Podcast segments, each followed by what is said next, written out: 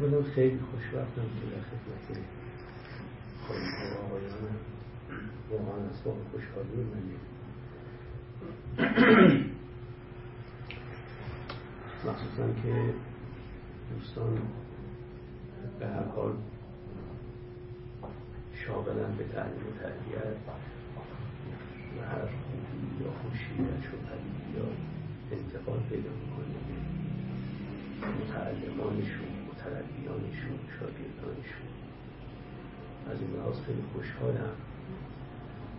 اما از سوی هم هرچه میاندیشم می‌بینم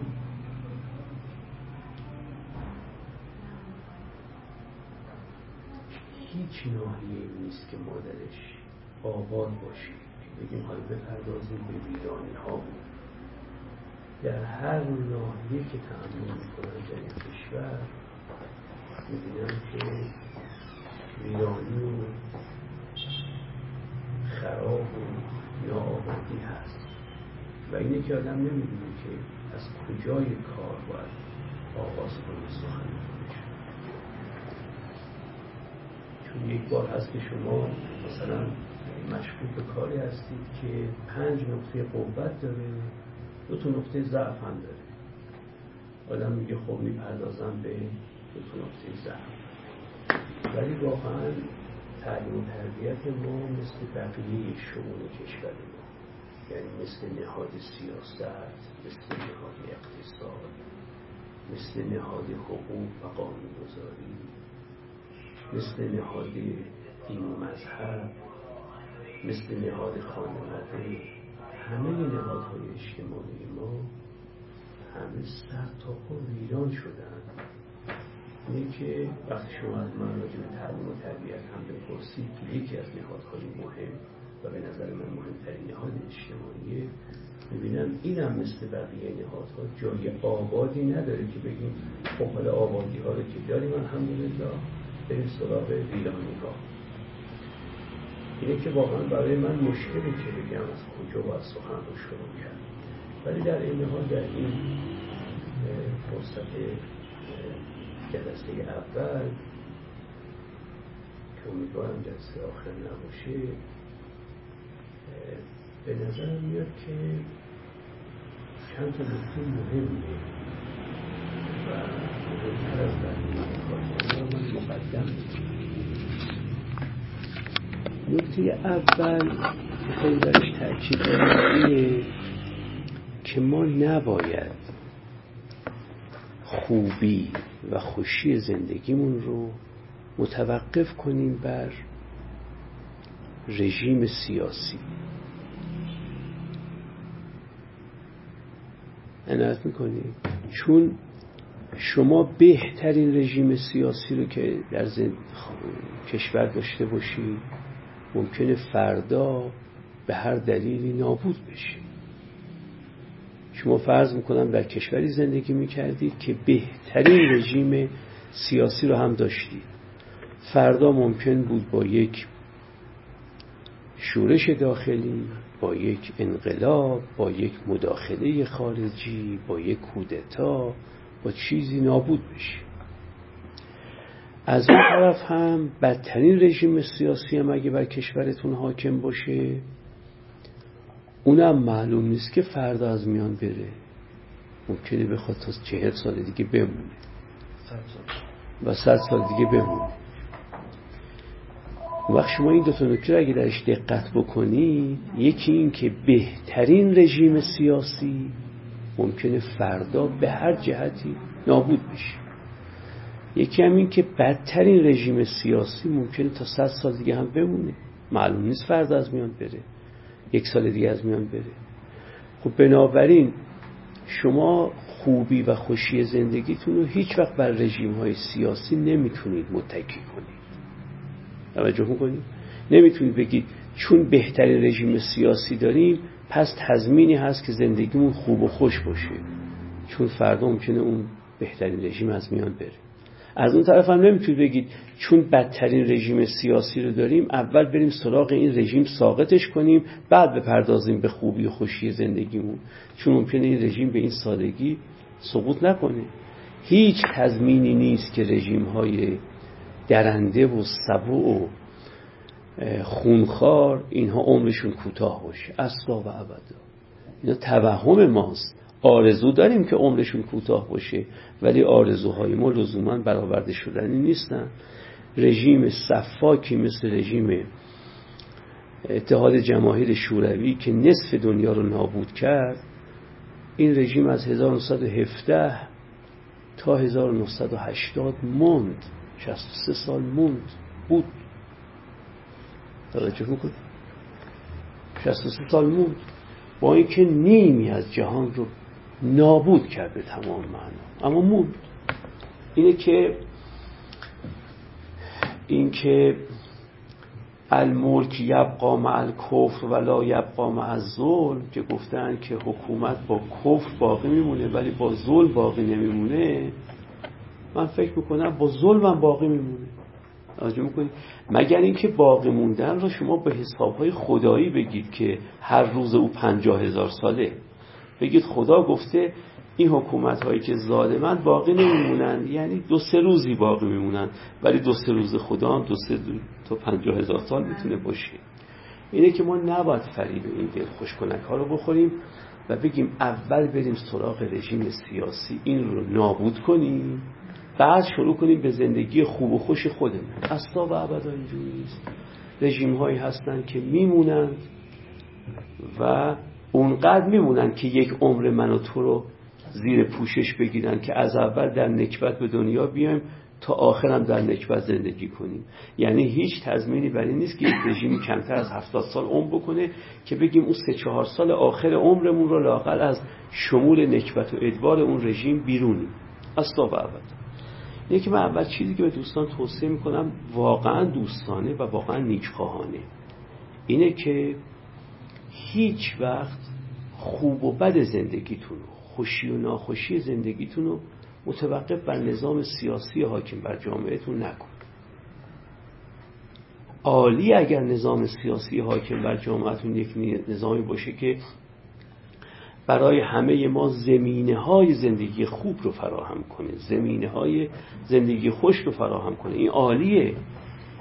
ولی خب ما که تضمین نداریم که همچین چیزی باشه. بنابراین شما در عین حال که باید نسبت به درد و رنج مردم حساسیت داشته باشید و نسبت به اینکه نظام سیاسی داره با سرشت و سرنوشت جامعتون چه می‌کنه حساسیت داشته باشید اما در عین حال به موازاتش هم یه زندگی خوب و خوشی برای خودتون و کسانی که زیر تأثیر شما زندگی می‌کنن که زندگی شما تحت تأثیرشون قرار میده اونم باید در کنارش داشته باشیم این نکته اولمه.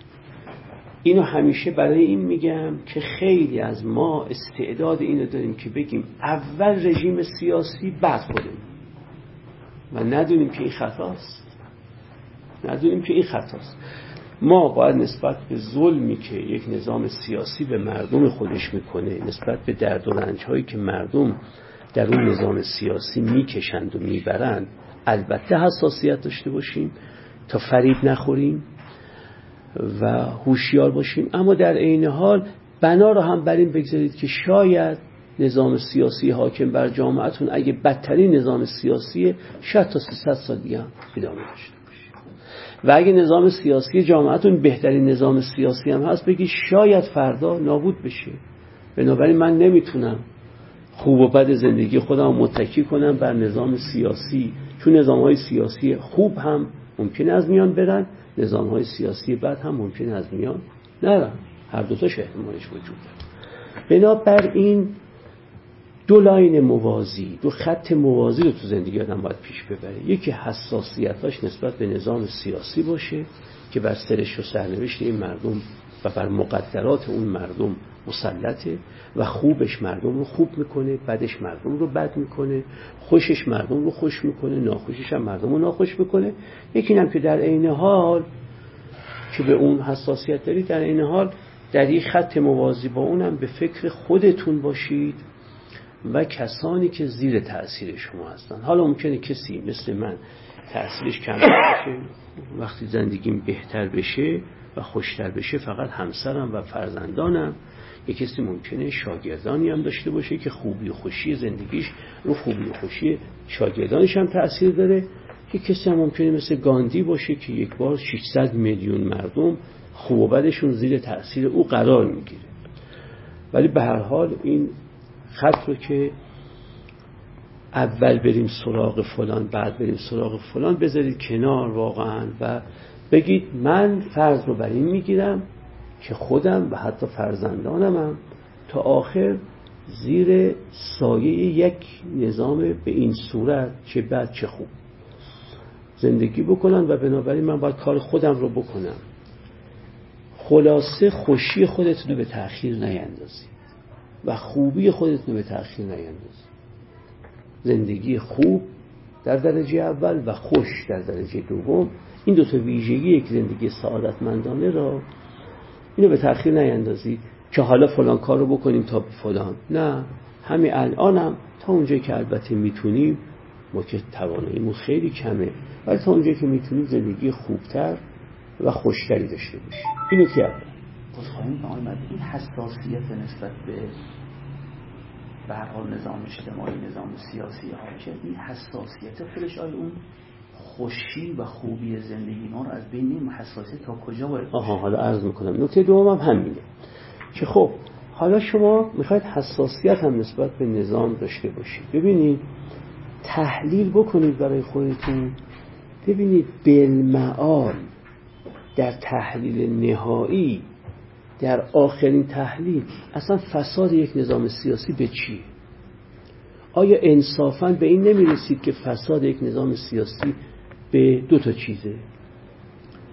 یکی این که مسئولان دستن در کاران گردانندگان رجال سیاسی دولت مردان یا کاری را بر عهده گرفتند که نمی‌دانند یا کاری رو که می‌دانند بر عهده گرفتند ولی چنان که می‌دانند عمل نمی‌کنند. این دو تاست دیگه. آیا غیر از اینم فساد یک نظام معنا داره؟ یک نظام سیاسی فسادش به این دوتا چیزه. مثلا فرض کنید که من شدم وزیر فرض کنید که فلان وزارت خونه با اینکه مطلقا من توانایی علمی و فکری و تجربی این کاری رو که بر عهده گرفتم ندارم. منو کردن وزیر فرض کنید که فلان وزارت خونه ولی من اصلا در باب این وزارت خونه نه علمی دارم نه تجربه ای دارم و نه تفکری دارم. بنابراین کاری رو بر عهده گرفتم که نمی‌دانم. کاری که از عهده انجام دادنش بر نمیام رو بر عهده گرفتم. خب وزارت خونم رو نابود می‌کنم دیگه. می‌کنید؟ و اون قسمتی از کشور که آبادیش به وزارت خونه من بستگی داره من اون قسمت از کشور رو نابود می‌کنم یا اینه یا نه. کاری بر عهده گرفتم که راه درست انجام دادن اون کار رو بلدم اما نمی‌خوام راه درست رو در پیش بگیرم. می‌دونم که این صد رو در اینجا نباید ساخت.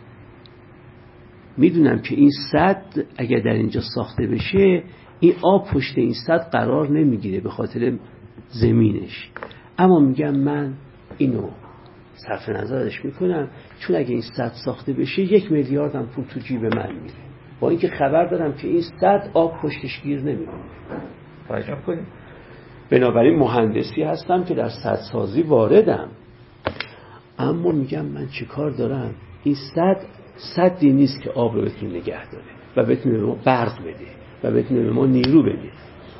اما بر من اگه این قرارداد بسته بشه برای ساخته شدن این صد یه میلیارد هم تو جیب من میره به خاطر اون یه میلیارد خودم. تمام فساد یک نظام به این دوتاست دیگه که از صد تا زید یا کسی کاری رو بر عهده گرفته است که راه انجام دادن اون رو نمی‌دونه یا اینکه نه کاری رو بر عهده گرفته که راه انجام دادنش رو می‌دونه ولی نمی‌خواد آنچنان که می‌دونه انجام بده. به خاطر چی؟ منافع شخصی خودش یا منافع گروهی خودش. اینه دیگه یکی از این دوتاست باشه. که هم می‌دونه هم می‌تونه اما نمی‌ذارن خب نه اون دیگه جزء رجال نیست. من بهش نمیگم این یادم دولت مرده. میگم این یک چیزیه که این وسط یه نمایشی یه شومنه. داره یه شومنی می‌کنه. یه چیزی رو داره جلوه میده. این قدرت در دستش نیست. اونایی که تو یک نظام فاسد قدرت واقعا در دستشونه از بالاترین شخص کشور گرفته تا اونایی که بالاخره در هر حوزه ای قدرت دستشونه فسادشون به یکی از این دوتا چیزه. توجه می‌کنی؟ و البته من خودم معتقدم که اصلا اگه آدم انسان واقعا درستی باشه و بدونه که سمتی بهش میدن که فقط شومنه اصلا از اول نباید وارد این کار بشه. نباید وارد این کار بشه توجه می‌کنی؟ و به محض اینکه با خبر شد که بله فقط ظاهر آرایی داره می‌کنه و زینت المجالس یک نظام شده باید فورا استعفا بده. می‌کنی؟ من نمی‌تونم بپذیرم که به شما من اعتماد کنید و به من رأی بدید که مثلا رئیس مدرسهتون باشم. رئیس آموزش پرورش ناحیتون باشم. در حالی که می‌دونم از روز که رئیس شدم هیچ کار نمی‌تونم انجام خب من از اول نباید کاندیدای ریاست آموزش پرورش ناحیه شما میشم نباید بشه. یا اگر روزی رفتم سر کار و دیدم نه نمی‌تونم فرداش باید به تمام موکلینم بگم من عذرخواهی می‌کنم من ارز کنم که وکیل شما شدم برای اینکه این کار رو انجام بدم. این کار رو نمی‌تونم انجام بدم. پس من خداحافظی می‌کنم. اونم من نمی‌تونم بپذیرم. من واقعا نمی‌تونم بعضی چیزها رو هموار کنم برای خودم. اینه که بدون اینکه بخوام از ذکر مستاق بکنم نه من معتقدم اگر پیش بینی می‌کنم که تو ریاست آموزش پرورش شهرم از اول کاری از من ساخته نخواهد بود از اول نباید بپذیرم این سمت رو. یا اگر نه پیش بینی نمی‌کردم به خاطر اینکه انسان به حال همیشه نقص علمی داره. پیش بینی نمی‌کردم بعد که وارد شدم دیدم که نمی‌تونم باید بیام به معلمان. بگم معلمان شما منو به رأی دادید. برای اینکه کار ایکس و ایگرگ رو انجام بدم. الان می‌بینم نه کار ایکس رو می‌تونم انجام بدم نه ایگرگ رو. پس خداحافظی می‌کنم. امید شما رو بندناف امیدتون از خودم می‌برم. چون تا وقتی شما بند ناف امیدتون به من بسته است و فکر می‌کنید من اون بالا دارم کاری براتون انجام میدم با اینکه فی الواقع انجام نمی‌تونم بدم و نمیدم خب شما دارید عقب میفتید دائما دارید در در واقع موفقیت های خودتون هی عقب نشینی عقب نشینی و عقب نشینی می‌کنید. اینه که من واقعا اونم نمی‌تونم اون شق رو هم بپذیرم. برها حالا سوال آقای کبودمند رو می‌خواستم گفتم تو نکته بعد می‌خوام جواب بدم. اون اینه که اگر حساسیت نسبت به نظام دارید و اگر قبول می‌کنید حرف منو که فساد یک نظام یکی از این دوتاست اول کاری که می‌کنی اینه که خودتون مصداق هیچ از این دوتا نباشی این اولینش دیگه اولینش دیگه اولین کار این که خودتون مصداق این دوتا نباشید. یعنی کاری رو بر عهده بگیرید که از عهده انجام دادنش برمیاید و کاری رو هم که از عهده انجام دادنش برمیایید و به عهده می‌گیرید همونطور که می‌دونید باید انجام داد انجام بدید. هیچ تهدیدی در شما موثر نشه هیچ تطمیعی هم در شما موثر نشه. این مبارزه سیاسی شماست. مبارزه سیاسی هر کسی اینه. که کاری رو که بر عهدهش می‌گذارن. اگر بلد نیست نپذیره. و اگر بلد هست بپذیره و همون جور که بلده انجام بده. دیگه هر تهدیدی هر تطمیعی از هر ناحیه شد درش موثر نباشه. بنابراین من معتقدم یک معلم مبارز سیاسیش یک چیز بیشتر نیست. اینه که تهدیدها و تطمیعها رو نپذیره. یک معلم نمی‌تونه یک نظامی رو ثابت کنه. یک استاد دانشگاه نمی‌تونه یک نظام رو ثابت بکنه. اما اگر هر کدام از این معلمان و هر کدام از اون استادان و هر کارگری و هر کارفرمایی و هر مهندسی و هر پزشکی میومد می‌گفت آقا من مبارزه سیاسیم در اینه. چه کاری که بر اختم می‌گذارن؟ اگر بلد نیستم نپذیرم. و اگر بلد بودم و پذیرفتم دیگه هر چه از بالا به فشار بیارم تهدید کنن تطمیع کنن من دست از کارم بر نمیدارم. خب حالا اگه این روش شما به زندانتونم کشوند این به زندان کشیدن درسته. وگرنه آدمی که خودشم کاری که بر عهده داشته رو درست انجام نمی‌داده. راجع می‌کنی؟ این دیگه برای هر چیز دیگه زندان بره به هیچ سودی نداره برای مردمش. بنابراین اگه آدم می‌خواد مبارزه سیاسی من معلم دانشگاه مبارزه سیاسی هم به چیه؟ به اینه که درس هایی رو که بلد نیستم بر عهده نگیرم. بگم من بر عهده نمی‌گیرم. درسی هم که بلدم و بر عهده می‌گیرم اگه از بالا بهم گفتن این حرفو نزن سر کلاسی این حرفو بزن بگم من اینجوری نیستم. من اون چیزی که باید بگم رو میگم. خب حالا اگر در این راه تطمیع هاشون مؤثر نشد و شروع کردن به تهدید و تهدیدهاشون هم کم کم تبدیل شد به خود توجه می‌کنید؟ خود خطرخیزی به خاطر این اگه زندان برم این زندان. من معتقدم کسی زندان رفتنش مقدسه که در راه انجام دادن کار درست خودش به زندان بره. همین.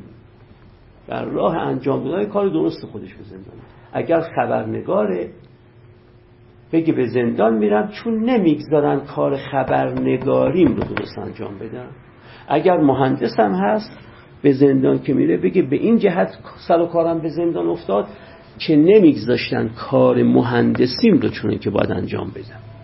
اما اینکه من به عنوان معلم دانشگاه تمام دانشجویانم از تدریس من ناراضیم توجه می‌کنیم همه دانشجویانم.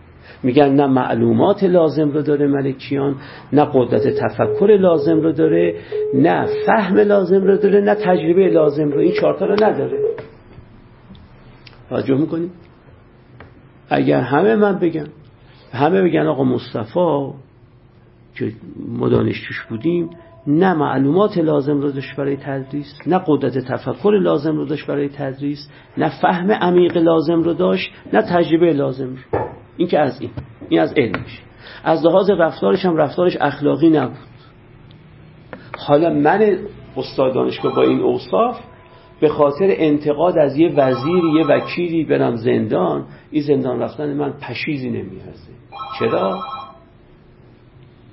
چرا نمیارزه؟ به خاطر اینکه تو خودت هم عضو همین نظامی عضو کدوم نظامی؟ عضو نظامی که فسادش به اینه که کاری رو که بر عهده گرفته ای بلد نیستی انجام بدی یا کاری رو که بر عهده گرفته ای و بلدی انجام بدی آنچون که باید شاید انجام نمیدی.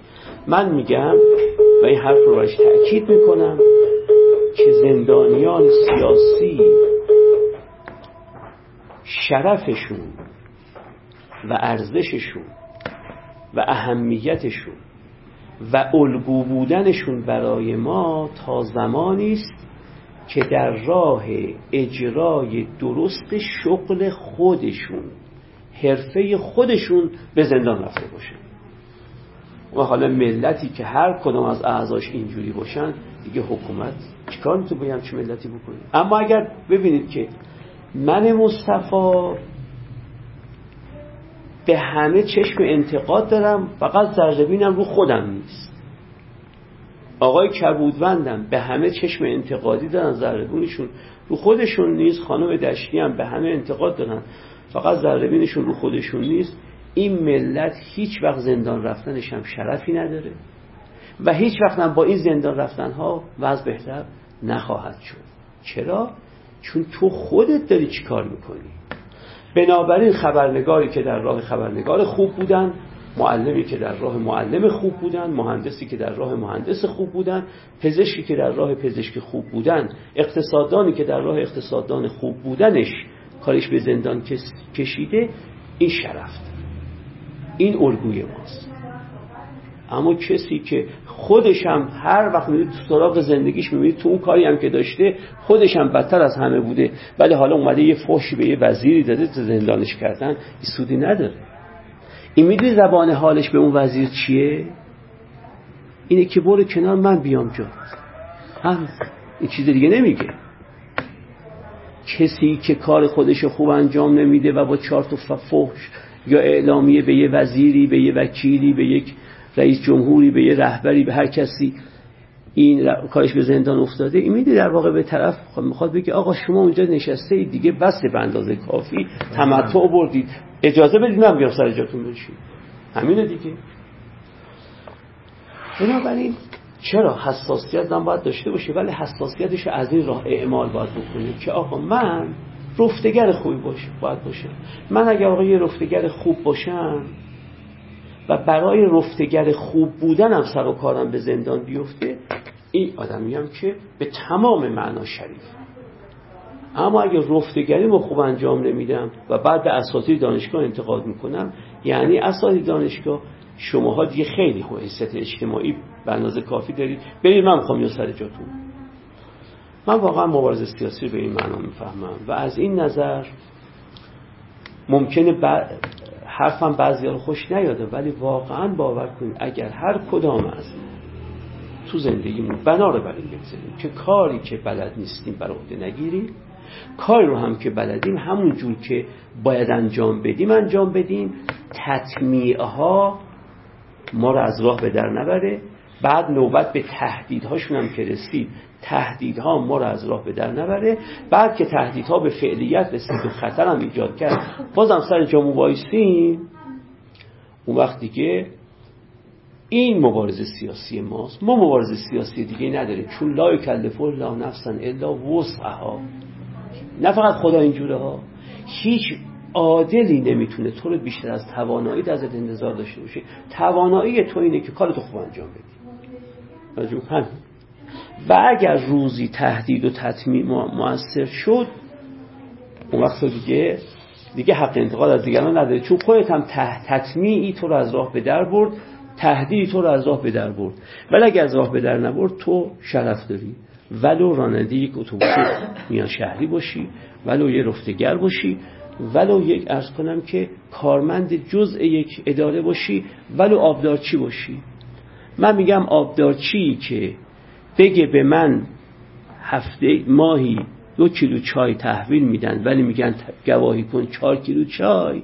این اگه در مقابل همین وایسه و به خاطر همین زندان بده این الگوی ماست. نگید آخه چهار کیلو دو کیلو چای رو فقط چهار کیلو چای. میگیم این این کار خودش این بوده. کارش این بوده دیگه. این گفته من نمی‌تونم. شما ماهی دو کیلو چای به من تحویل بدید برای این آبدارچیگریم و بعد گواهی کنم که ما چهار کیلو چای تحویل من دو کیلو چای کسی می‌خواد این وسط بخوره من همین کار نمی کنم این مبارزه سیاسی من این هم نکته دومه. اما نکته سومی که خیلی می‌خوام برش تاکید بکنم اینه. زندگی خوب زندگی خوب و خوشه. منتها خوشی در چارچوب خوبی. توجه می‌کنید خوبی یعنی اخلاقی زیستن. خوبی یعنی اخلاقی زیستن. من اخلاقی رفتار کنم در ارتباطم با خودم در ارتباطم با شما در ارتباطم حتی با طبیعت بیجان اخلاقی رفتار کنم وقتی میگم اخلاقی یعنی تو در ارتباطت با خودت در ارتباطت با انسانهای دیگه و در ارتباطت با طبیعت بیجان من می‌تونم به یه باغچم بدی بکنم به لحاظ اخلاقی. اینجور نیست که فقط باید طرف مقابلم انسان باشه. من می‌تونم به یک سگ هم بدی بکنم به لحاظ اخلاقی. خوبی یعنی اخلاقی زیستن. و خوشی یعنی تا می‌توانی بیشترین لذت رو از زندگیت ببر و کمترین درد و رنج رو ببر. اما این دومیه باید در چارچوب چی باشه؟ اولیه. یعنی بیشترین لذت رو ببرم کمترین درد و رنج رو ببرم. به شرط اینکه برای اینکه بیشترین لذت رو ببرم قواعد اخلاقی رو زیر پا نگذارم. احکام اخلاقی رو زیر پا نگذارم. توجه می‌کنید؟ و در همین جا بهتون بگم علا رقم همه چیزهایی که متاسفانه به ما یاد دادن خوش بودن ارزشه. توجه می‌کنید؟ خوش بودن ارزشه. آدم تو زندگی باید بیشترین لذت ممکن رو از زندگیش ببره. از هر چیزی که زندگی در اختیارش می‌گذاره. توجه می‌کنید اینه که از خوش بودن خجالت نباید ما بکشیم. توجه می‌کنید ما نباید خجالت بکشیم که من عرض می‌کنم که سه نوع میوه مصرف می‌کنم تو روز ولی جلو همکارانم انگار شرمنده هم از این. میگم یه نوع میوه می‌خورم. توجه می‌کنید؟ اصلا و ابدا. ماهی دو ماه سالی دو ماه میرم تفریح ولی میگم یه هفته میرم تفریح. که نگن نه چقدر خوش میگذرونم. خوشی شرف ماست. فضیلت ماست تو زندگی. اونی که بده اینه که خوشی شاخ بزنه به خوبی زندگی. یعنی برای خوش بودنمون ضوابط اخلاقی رو زیر پا بگذاریم. یعنی برای اینکه خوش زندگی کنم به آقا ظلم کنم. حالا ظلم مالی بکنم یا ظلم ارزی بکنم یا ظلم ناموسی بکنم یا ظلم هرچی اینه که این فرهنگ که آدم خوش نباید باشه و خوشی هم که داره باید انکار کنه و اونم زیر جلکی خوش زندگی بکنه این فرهنگ بسیار منحطیه. حتی خود قرآن که کتابی خیلی به آخرت اهمیت میده. خود قرآن میگه لا تنسا و کمنت دنیا درسته؟ بهره خودتو از دنیا هرگز فراموش مکن. تو از دنیا بهره ببری. بعد دائم راجع به قرآن میگه متاع الحیات دنیا. یعنی بهره بری باید تو این دنیا تو داشته باشی. بهره ببری از این دنیا. خب حالا اونم دیگه نمی‌خوام وارد ریشه های تاریخیش بشم اما از خوش بودن خجالت نکشی از خوش بودنی خجالت بکشید که به قیمت لگدمال کردن خوبی زندگیتون پدید اومده. توجه بکنید این دو تا ویژگی رو باید داشته باشیم. زندگی خوب در درجه اول خوش در درجه دوم. از این من میگم خوب خوش نمیگم خوش خوب. خوب خوش. اول من باید زندگیم اخلاقی باشه. بعد در چهارچوب و در کادر اخلاقی بودن تا می‌تونم باید خوش باشم. نت می‌کنید تا می‌تونم باید لذت ببرم. منتها خوشی اونیش که بده اینه که من برای خوش بودنم رشوه بگیرم اختلاس کنم کمکاری کنم بدکاری کنم احتکار کنم گران فروشی کنم تقلب کنم کلاهبرداری کنم رباخاری کنم. عنایت می‌کنید سخنچینی کنم. ظلم کنم و با ظلمی که به شما می‌کنم مایه های خوشی خودم رو فراهم بیارم. اینه که بیشترین تقویح رو ما نسبت بش داریم. وگرنه اگر شما برای خوش بودنتون نه کمکاری می‌کنی نه بدکاری می‌کنی نه اختلاس می‌کنی نه رشوه می‌گیری نه پارتی بازی می‌کنی نه تقلب می‌کنی نه احتکار می‌کنی نه گرون فروشی می‌کنی هیچ کار خلافی انجام نمیدی. توجه می‌کنید در چارچوب ضوابط اخلاقی تو این چارچوب خوش بگذرونید سفر داشته باشید نمی‌دونم حذر داشته باشید از بهترین خوردنی ها از بهترین آشامیدنی ها این خجلت نداره. اون وقت ما درست عکس این اولا همه ضوابط اخلاقی رو زیر پا می‌گذاریم. بعد اون ضوابط اخلاقی که زیر پا می‌ذاریم و باش پول و پله جمع می‌کنیم تازه این پول و پله رو ازش لذت نمی‌بریم تا لذت هم بردیم مخفی می‌کنیم. از خواهرم و برادرم و ارز کنم که پسر امو و دختر داییم و همکارم و رئیسم و مرعوسم مخفی می‌کنم. همیشه یه حالت نالانی تو زندگی به خودم می‌گیرم که ما چرا؟ به چه دلیلی؟ این مهمه ولی البته شکی نیست که این خوب بودن زندگی خوشی های مرا تا حدی برش محدودیت ایجاد می‌کنه. شکی نیست و این محدودیت رو من باید بپذیرم. چون خوشی در چارچوب خوبی. خب حالا برای اینکه این زندگی خوب و خوش حاصل بیاد ما سه نوع کار تو زندگیمون باید بکنیم. و من میگم اینو به دانشیانتون از اول یاد بدید از روز اول به بچه ها تو مدرسه یاد بدید خودتون باشید اینجوری به بچه هم یاد بدید. چون این بچه ها رو آموزش پرورش ما داره نابود می‌کنه. بچه ای که از مهد کودکش فکر کنکوره. راجع می‌کنید از مهد کودکستانش کلاس های آنچنانی برو. همه چیز برو برو برو برو. از اول دارن به همه زندگیشو خلاصه کردن توی موفقیت در کنکور. توجه می‌کنید یعنی ابعاد دیگر زندگی رو برای بچه اصلا نابود کردن. وقت اونم در میان ابعادی که انتخاب کردن یه چیز خیلی مزخرفی رو انتخاب کردن. حالا اگه یه کسی اومد یه چیز خیلی خوبی و الگو قرار می‌داد و می‌گفت بقیه چیز زندگی رو فراموش کنید اونم خطا بود. ولی دیگه خطا بودنش وقتی خطا بودنش وقتی بیشتر میشه که همه خوشی ها و خوبی های زندگی از بچه هامون می‌گیریم ما چه از بچه های خودمون چه از بچه های مردم که زیر دست ما. و فقط و فقط سمت و سوشون میدیم که تو باید در کنکور قبول بشی.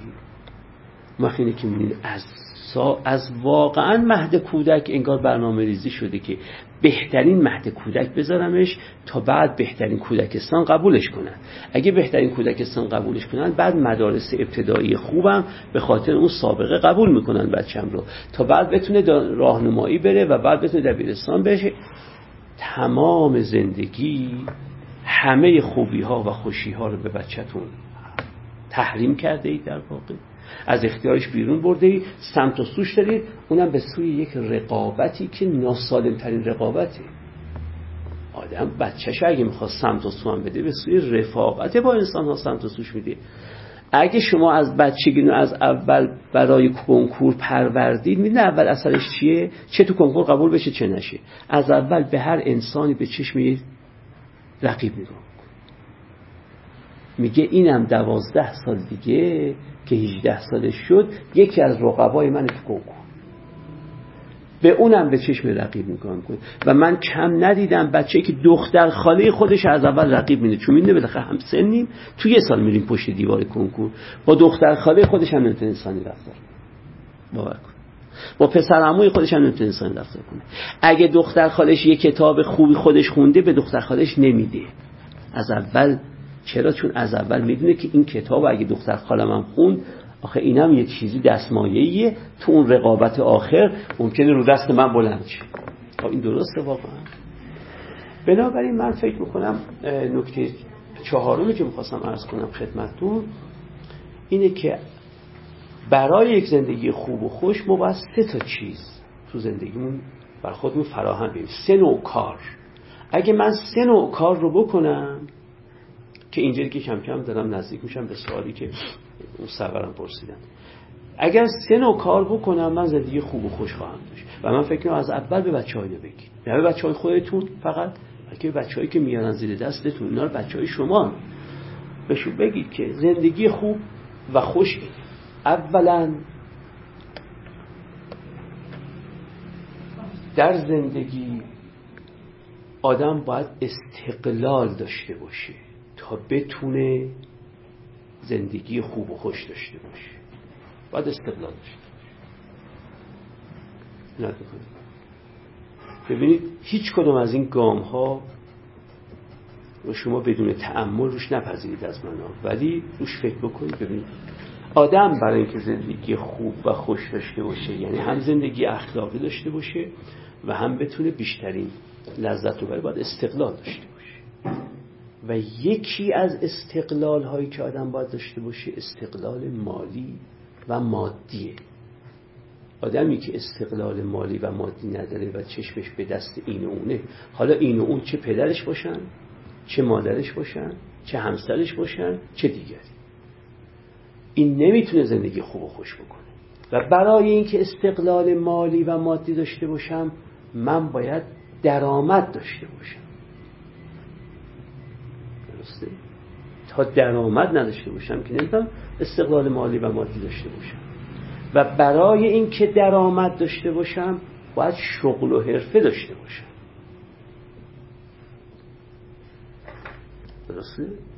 باید شغل و حرفه داشته و برای اینکه این شغل و حرفم به اون دوتا مصیبتی که می‌گفتم دوچار نیاد من باید برای اون شغل و حرفم یک تخصص داشته باشم.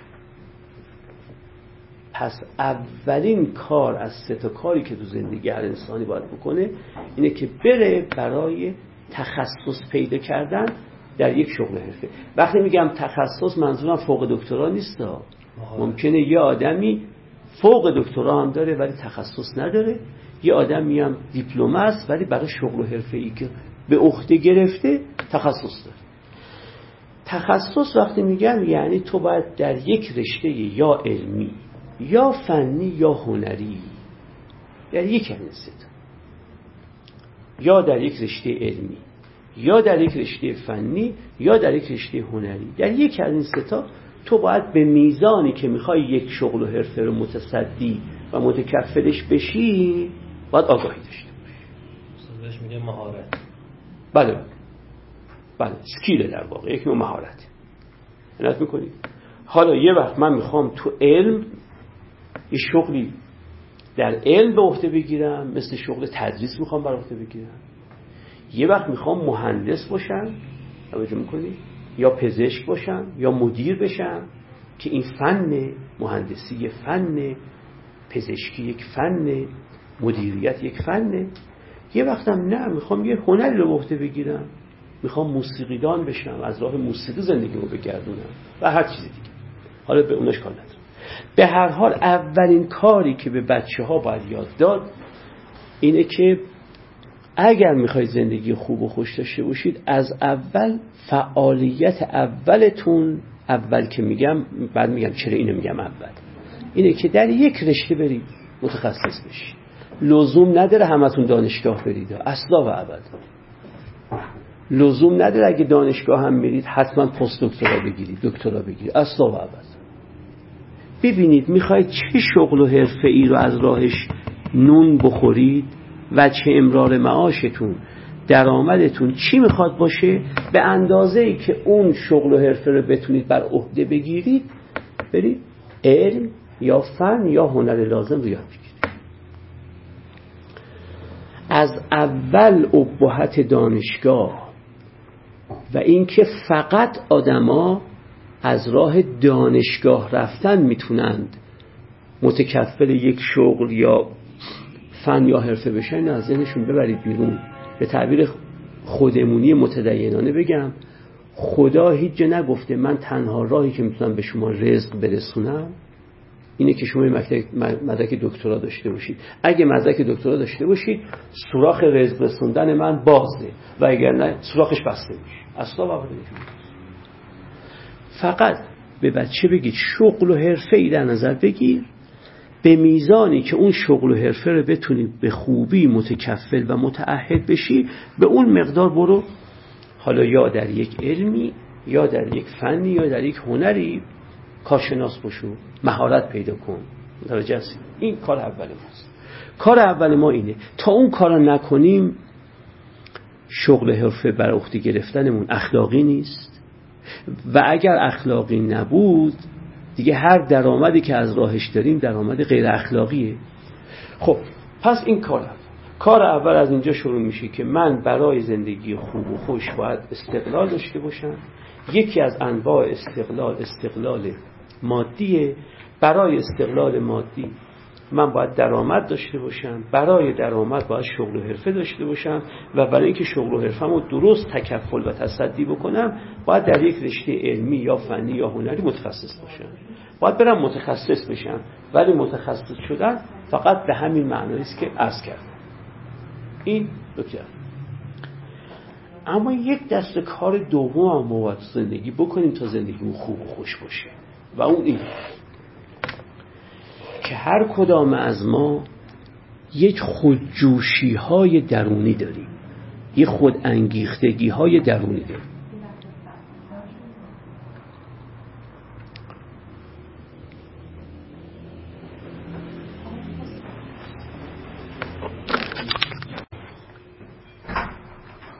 این دومی رو پس در واقع کار اول شد درآمدزایی به تعبیر سادش. کار اول درآمدزایی یعنی یک شغل حرفه‌ای برای اینکه فقط بتونم امرار معاش بکنم. می‌خوام درآمد داشته باشم. این. بعد از درآمدزایی کار دوم رو من بهش میگم خودم. اصطلاح خودم. کار دوم من بهش میگم علق پردازی. علق پردازی یعنی این که هر کدام از ما در درونمون به یک چیزی دو چیز سه چیز چهار چیز یه علاقه خودانگیخته خودجوشانه داریم.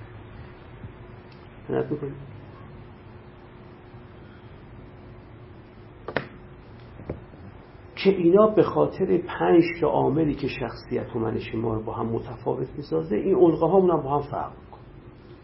این علقه ها یعنی چی؟ ببینید شما مثلا تو اداره نشسته ای تو ماشین نشسته ای تو اتوبوس سواری هرچی نشسته ای بنگ خونتون بعد از کار اداری. دلتون خوشی که خب حالا کار اداری که باش پول در می آوردم تموم شد. حالا برم چی کار می‌خوای؟ دلتون چی خوشش می‌کنه که حالا که میرم برم دیگه دیگه مسئله شغلم رفت کنار؟ حالا برم چی چی کار بکنم؟ این ممکنه کسی بگه حالا میرم خونمون موسیقی گوش می‌کنم. یکی میگه میرم رمان می‌خونم. این در واقع همونی که غربی ها بهش میگن هابی های آدم. من بهش میگم علق پردازی. پرداختن آدم به علایق خودش. یکی ممکنه کوهنوردی علقش. یکی ممکنه شطرنج بازی علقش. یکی از سواری. یکی سینما یا تئاتر رفتن یکی اصلا خود قدم زدن. یکی هم تو پارک نشستن برایش جالب هر کدام از ما یکی دو تا سه تا چهار تا پنج تا از اینا هابی ها رو تو زندگی خودمون داریم. اونایی که تای مرخصی بهمون میدن میگیم عشق بریم فلان. تا دو روز تعطیلی پیدا میشه آخر هفته میگیم بریم فلان. این بریم فلان ها اینا هابی های ماست و اگر آدمی به این هابی های خودش بی توجه باشه آثار و نتایج بسیار بد به لحاظ روانشناختی و به لحاظ اخلاقی کم کم تو زندگیش پدید میاد. آدم باید سیراب بشه تو زندگی و سیرابی از راه پرداختن به ایناست. شغل و حرفتون که مال درآمدتونه. عاشق چشم و ابروی شغل و حرفتون که نیستی. اون به خاطر درآمدتونه.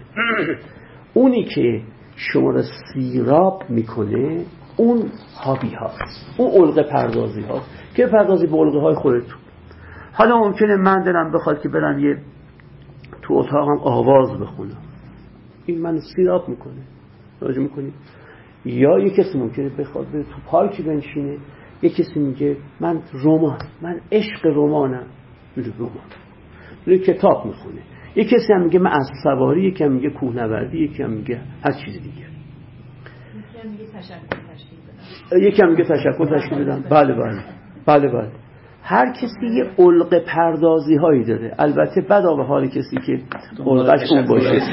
با اینکه با اینکه اتفاقا می‌خواستم اینو بگم با اینکه راجع به علق پردازی ها هیچ ارزش داوری نمیشه کرد که بگیم علق داوری پردازی تو بده و علق پردازی اون خوبه ولی اینو میشه گفت که بعضی علقه هاست که تو زندگیتون مشقات پدید میاره ولی خب دیگه از تو میجوشه دیگه. وقتی از تو میجوشه که نمی‌تونی پشت کنی به خوده از خود آدم میجوشه از درون آدم میجوشه. آدم وقتی از درونش میجوشه همینه دیگه. توجه می‌کنید؟ این مثل کسانی است که بند بازی و رو تناب را رفتن از درونشون میجوشه. هرچی میگی بابا آخرش توی وقتی میفتی پایین میگه می‌دونم. 90 درصد از اینه که این کار کردن با سقوط مردن. اما نمی‌تونم از این صرف نظر کنم. هیچ کار می‌کنم هر کسی علقه اینا رو بهش میگیم علقه پردازی. اینا سیراب می‌کنه شما شغل و حرفتون رو به خاطر پولش بود که رفته بودید البته چقدر خوبه که آدم هابیش با شغل و حرفش بر هم انتباق پیدا کنه. ولی معمولا در جامعه های عقب مانده مثل ما این کار تقریبا نشده. تقریبا نشده. نادرن آدمایی که نون در آوردنشون هم از راه یکی از چیاشون باشه هابی هاشون باشه. نادرن آدمایی اینجوری. شوفر تاکسی دلش می‌خواست مهندس باشه مهندس دلش می‌خواست نقاش باشه نقاش دلش می‌خواست ریاضیدان باشه. ریاضیدان میگه که ای کاش من هر کسی دلش توی کار دستش توی کار دیگه است. و این ویژگی های جهان سومی ماست. کشورهای غربی این کمتر هست. ما هممون دستمون توی کاره دلمون توی کار عرفا می‌فهمن که دل با یار دست در کار. بله بله. اینجوری. ولی خب به حال این هست. اون یه چیز دیگه اون علقه اون علقه پردازه ها یک قرون هم برادم درآمد نداره. حتی گاهی وقتا آدم یه بخش عمده ای از درآمد شغل و حرفه خودش رو خرج می‌کنه برای اون ها ولی چاره نداره خرج بکنه چون سیرابی روح آدم به ایناست. هر کسی یکی دو تا سه تا چیز سیرابش می‌کنه. و اگه به اینا نپرداختی و مخصوصا به شما خانم ها مخصوصا تاکید می‌کنم که من کم ندیدم تو خانم ها که میگن آخه بچه داریم. میگم بچه داریم این عوض نمیشه. تو اول وظیفه نسبت به خودت داری. باید بری دنبال هابی های خود راجع می‌کنی؟ دنبال هابی های خودت باید بری. این که من بچه دارم و بچم فلانه و بچه اولا اگه می‌فهمی بچه با هابی ناسازگاره کی مجبورت کرده بچه دار بشی؟ و بعدم کسی اومده نیزه گذاشته پشت سرت میگه بچه دار بشی. حالا توصیه میفرمایند اما اون توصیه است. ارز کنم که و بعدم بچه حقی از زندگی داره پدر بچه هم حقی از زندگی داره مادر بچه هم حقی از زندگی داره. هیچ چیزی رو نگذارید که روی حاویات نبیگه. این هم چه دوم اما هم درآمدزایی که اولی بود و هم نکته در واقع علق پردازی که دومی بود اینا هر دوتاشون با تو سر و کار. نفع تو توش بود بالاخره. توجه می‌کنی؟ درآمدی که به دست میاری درآمدی است که نفع خودت توشه. علقهات هم که بهش می‌پردازی و هابی های زندگی اونم سودش به جیب خودت میره. یه چیز سومی هم تو زندگی وجود داره اینو فارز سوم که من به اون رایگان میگم رایگان بخشی. و اونم یک نکته روابش ببینید هر کسی تو عمرش دیر یا زود به این نتیجه می‌رسه. معمولا روانشناسان میگن آدم در چهل سالگی آدم های عادی در چهل سالگی به این نتیجه می‌رسن. ولی معمولا خیلی آدم ها هستن که بعد از چهل سالگی و پنجاه سالگی هم به این نمی‌رسن. دیرتر از اینها می‌رسن به این نکته. بعضی هم اتفاقا نادرن اما کم زودتر می‌رسن به این. هر آدمی در یک سنی به این می‌رسه به این نکته که هر چه من دارم هستی یا خدا هر چی می‌خواید رایگان به من دارم هر چه من دارم رایگان به من دارم یعنی چیزی نبوده است که من بگم استحقاق خودم بود بهم دادم منت می‌کنید هیچ چیزی در زندگی نیست که استحقاق تو باشه و به داده باشه. مطلقا هستی خدا نمی‌دونم هر چی می‌خواید بگی. طبیعت به هر چی قائلی. بالاخره هر چی به شما داده رایگان و بدون استحقاق. اونا هم که این چیزایی که به شما داده شده بهشون داده نشده اونا هم عدم استحقاقی نداشتن. نه تو استحقاقی داشته ای که به دادند و نه اونی که این نعمت که به تو داده شده به او داده نشده اونم عدم استحقاقی نداشته. اصلا داده های هستی رایگان. روی شایندگی و ناشایندگی نیست. روی شایستگی و ناشایستگی مطلقا نیست. مطلقا نیست. همه چیز رایگانه. توجه می‌کنید بنابراین چیزایی که به تو دادن رایگان دادن تو هیچ استحقاقی نداشتی. هیچ شایستگی خاصی نداشتی هیچ شایندگی خاصی نداشتی. به اونم که نداده اند اونم هیچ عدم استحقاقی نداشتی. هیچ ناشایستگی نداشته به خاطر اون بهش نرده باشن. هیچ ناشایندگی نداشته هیچ. مطلق. خودت هم همینجوری. خب نعمت الف رو بهت دادن نعمت ب رو بهت ندادن. تو نعمت الف که بهت دادن شایستگی نداشته ای و بعد تو نعمت ب که بهت ندادن و ازت گرفتن ناشایستگی داشته باشه اصلا هر چه من و تو داریم رایگان. اینو به خاطر دیدگاه دینی و مذهبی نمیگم. اما فکر بکنید روی اصلا من فکر کنم شما یه ماتریالیست صرف باشید. روی این فکر بکنید.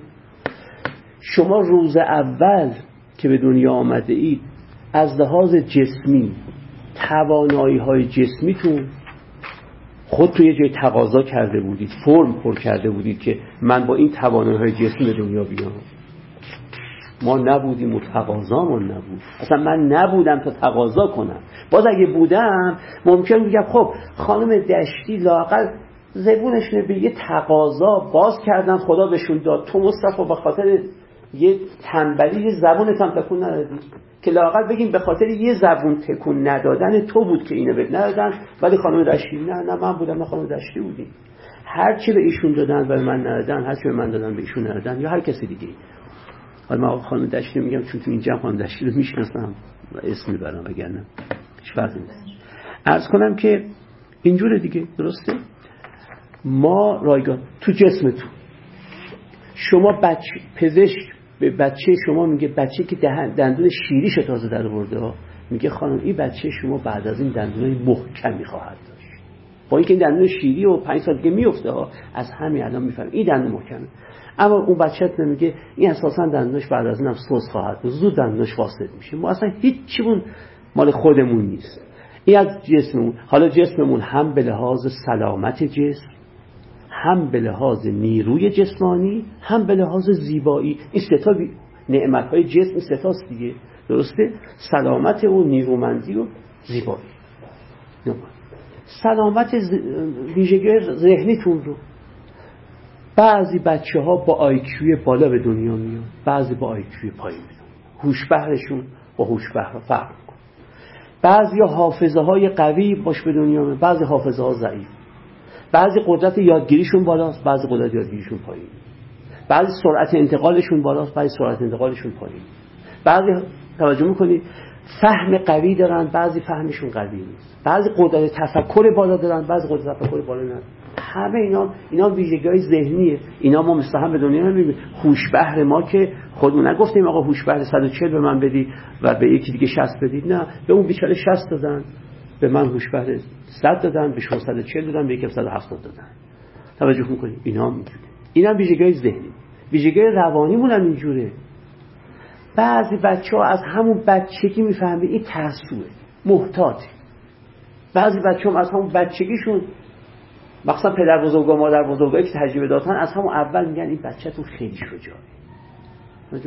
این از اول بزدل و ترسو و محافظه کاره اون از اول شجاع و دلیر و بعضی بچه از همون اول دست و دلباز و گشاده دست و سخیه. بعضی بچه از همون اول بخیلن. ممسک صرف به چیز میچسبن. دلشون نمید از خودشون جداش کنه اینا توانایی روانی ماست با هم فرق می‌کنه. و به همین ترتیب توانایی روانی دیگری که من اصلا بعضیا قدرت نفوذ تو بچگی هم تو جمع چهار پنج تا دختر بچه و پسر بچه این بقیه تحت شعا قرار میده. قدرت نفوذ داره. سخنش نفوذ داره تو دیگه. بعضی هم سخنش سرده. بچه سخنش سرد. اثر رو دیگه منزه میگیم فلانی دم گرمی داره و فلانی دمش گرم این دم گرم و دم سری توانایی روانیه. بعضی دارن بعضی ندارن اصلا بعضی از بچگی کلمات رو خوب ادا می‌کنن شمرده ادا می‌کنن مرتب ادا می‌کنن. بعضی بچه ها از اول آشفته حرف می‌زنن. حرف خودش رو هم خوب نمی‌تونه بیان کنه توانایی روانی رو فرق می‌کنه. توانایی اجتماعی هم جز پنجم فرق شما توی خانواده فقیر به دنیا میایید یکی توی خانواده فقیرتر به دنیا میاد. من توی خانواده بازم فقیرتر به دنیا میاد شما پدرتون فاضله مادرتون فاضله از من پدرم بی معلومات مادرم بی سواد. شما توی محله خوب به دنیا میاد من توی محله بد به دنیا میاد اینا دست خودم نیست که آدم که پدر و مادر خودش خودش انتخاب نمی‌کنه. پس ما به لحاظ اجتماعی هم با هم فرق می‌کنیم. این توانهای اجتماعی هم با هم فرق می‌کنه. اینجوری نیست که ما فکر بکنیم اینا از اول تعیین شده. نخه شما از یه پدری به دنیا میاد که از اول که چشم باز می‌کنه می‌بینی همه براش احترام قائلن مثلا خود شما شخصیتتون متفاوت میشه. تا منی که پدرم از اول هر جا. مثال دارم می‌زنم. هر جا می‌رفتم میدم پدرم کسی به حساب نمیاد چون یا بی معلوماته یا تونک مغزه یا ندانم کاره یا مدیریت خوب نداره. هیچ جو پدرم به حساب نمی آوردن خب این شخصیت منو اثر می‌ذاره. من اعتماد به نفسم کم میشه. توجه می‌کنی واقعا این اینم توانایی اجتماعی. و حتی توانایی های محیط طبیعی مونم آدمی که تو منطقه معتدل به دنیا میاد با آدمی که تو منطقه حاره به دنیا میاد فرق می‌کنن آدم تو اقلیم کبیری به دنیا بیاد تو اقلیم از کنم که آبادان به دنیا بیاد همین فرق می‌کنه. پس همه چیز رایگان به شما حالا شما میگید که نه ملکیان من الان دو تا مثلا فرض کنید دو تا بچه مثال می‌زنم که اینا از یه پدر به دنیا اومدن یا از یه مادر به دنیا اومدن. اصلا فرض می‌کنم دو قلو هم بودن. فرض می‌کنم دو قلو ناهمسان هم نبودن دو قلو همسان بودن. اما این شد استاد دانشگاه این شده یه بیکاره. شما میگید که اگه بناست که نخه اینا توانایی هاشون مثل هم بود. از یه پدر از یه مادر توی خانواده خواهر برادرن مثلا یا دو تا برادرن یا دو تا خواهرن. و اصلا برای که شوهر بر ضد من قوی کنی ممکنه بگید که اصلا اینا دو قلو هم. دیگه با هم هم به دنیا اومد توی لحظه به دنیا اومد. و حتی دو قلوی همسانن نه همه شد. ولی این شده استاد دانشگاه متخصص جراحی مغز و اعصاب شده. ایشون مکانیک ماشین شده. یا بیکار است میگی نه پس ببین یه چیزایی دست خود آدمه. وقت من میگم خب چرا چرا اینقدر میگم؟ بخوام این از بچگی پشکاری داشت این نداشت. میگم خب این پشکاری که بشتو بله. اون که به این پشکار داد خودش بود و اون که به این پشکار نداد خودش بود. همه چیز ما رایگان شد خب آدم اینو میفهم معمولا روانشناسان میگن آدمای نرمال از 40 سال به بعد که کم کم کم کم تجارب زندگیشون بالا میره هر چی فکر می‌کنن آره ما نه اونایی که بهمون ندادن لایق بودیم که بهمون ندادن نه اونایی که بهمون دادن لایق بودیم بهمون دادن. دیگه. هر چی این احساس در شما زیاد میشه احساس متقابلی در شما پیدا و اون که خب پس من یه میلیاردو مردی که رایگان بهم دادن رو رایگان برگردونم به هستی یه سپاسگزاری لاقل کرده باشم که اگه به من این هوش رو دادن این قدرت تفکر رو دادن نمی‌دونم اون زیبایی جسمانی رو دادن اون پدر خوب دادن اون مادر خوب دادن لاقل به اونایی که اینا را ندارند من رایگان بخشی بکنم. توجه می‌کنید به جای اینکه من مباهات کنم به اون دیگران اون چیزایی رو که ندارن بگم ببینید من دارم شما ندارید و اینو دستمایه فخر خودم بکنم دستمایه افتخار دستمایه لافزنی های خودم بکنم برعکس بگم اون بیچارم بی تقصیر نداره. اونم که تقصیر نداشته و نداره. خب پس منی که بدون استحقاق بهم دادن به اونی که بدون عدم استحقاق بهش ندادن یه ذرهش به اونم بدم اگر چی چی؟ و من خواهی اینو عرض بکنم. اسم من بحثم تموم بشه عرض کنم که ما در واقع درست عکس اون چیزی که ما وقتی یه چیزی رو داریم در مقابل کسانی که اون چیز رو ندارن اینو دستمایه فخر و مباهات و به گفته شماها فیس و افاده می‌کنیم. که ببین من اینو دارم تو اونو نداری. با اینکه اگه بفهمی تو اینو مجانی بهت دادن و به اون بیچاره هم مجانی ندادن نه تو استحقاقی داشته ای که بهت بدن نه اون آدم استحقاقی داشته که بهش ندن. اگر اینجور باشه تو نه فقط فیس و افاده به اون می‌کنی بلکه دلت به حال اون میسوزه. میگه آخه این بی تقصیر چرا بهش ندادن؟ اون چیزی رو که من به من داده بودن. ببین مثال شما بزنم. شما برای چشمتون چقدر ارزش قائلی؟ شاید یکی از بزرگترین نعمتهای هستی رو چشمتون می‌دونید درسته؟ وقتی چشمتون رو یکی از بزرگترین نعمتهای هستی می‌دونید اون وقت در مقابل کسی که نابیناست بیشتر می‌فهمید چه چیز مهمی رو او نداره. می‌فهمید چه چیز بسیار مهمی رو این نداره. وقتی اینجا بیشتر رقت قلب پیدا می‌کنید به حال طرف. توجه می‌کنید؟ بیشتر حال شفقت نسبت بهش پیدا می‌کنی. خب ولی موی سرتون به اندازه چشمتون براتون اهمیت نداره. بنابراین کسی موی سر به زیبایی موی سر شما نداره به اندازه اون قبلیه برای شفقت پیدا نمی‌کنی. هر چه آدم نعمتی برایش مهمتر باشه نسبت به اونایی که اون نعمت رو ندارن بیشتر شفقت میورزید. بنابراین شما شفقتی که نسبت به یک نابینا میورزید بیشتر از شفقتی است که نسبت به کسی میورزید که موهای تونک داره یا موهای به زیبایی موی شما نداره. چون مو رو باز اندازه چشم مهم نمی‌دونید. بنابراین هر نعمتی که در میان نعمت ها مهمتر می‌دونید در مقابل اون کسانی که اون نعمت رو ندارن بیشتر باید شفقت ببرزیم. و معمولا حال روان شناختی آدم هم اینه. وقت بنابراین وقتی آدم به این نتیجه می‌رسه که به من رایگان داده بگه خب پس یک میلیاردومه اون چیزی که به من رایگان هستی داده من باز برگردونم به هستی برای appreciation. appreciation یعنی قدردانی یعنی حق شناسی بفهمم چی به من دادن و دیگری ندادن. قدر این چیز که من دادن رو می‌فهمم و چون قدر اینو می‌فهمم وقت بگم خب پس یه اکسیونش هم برگردونم به دیگران یه سر سوزنش هم به دیگران برگردونم. حالا که همه چی رایگان من داده شده اینه که هر چی آدم چیز رایگان بیشتر بهش داده شده باشه وقتی به این رایگانی پی ببره وقت رایگان بخشیش بیشتر میشه. که بخواد رایگان و رایگان بخشی اونی که بهش میگن اخلاقی زیستن. اخلاقی زیستن رایگان بخشی توجه می‌کنی؟ و دوستان توجه بکنن اخلاق با حقوق فرق می‌کنه. یعنی با قانون. حقوق که میگم یعنی با قانون با قانون گذاری اگر یک حقوقی یک قانون گذاری قانون گذاری عالی عالی عالی باشه در اوج عالی عالی عالی بودنش بر اساس عدالت. درسته؟ بهترین قانون گذاری که تو تاریخ می‌تونه پدید بیاد و هنوزم پدید نیامده توجه می‌کنید اینه که بر اساس عدالت باشه. تمام قوانین ریز و درشت بر اساس عدل باشه. عدالت باشه. و عدالت یعنی پاسداشت حقوق. پاسداشت حقها. پاسداری از حقها.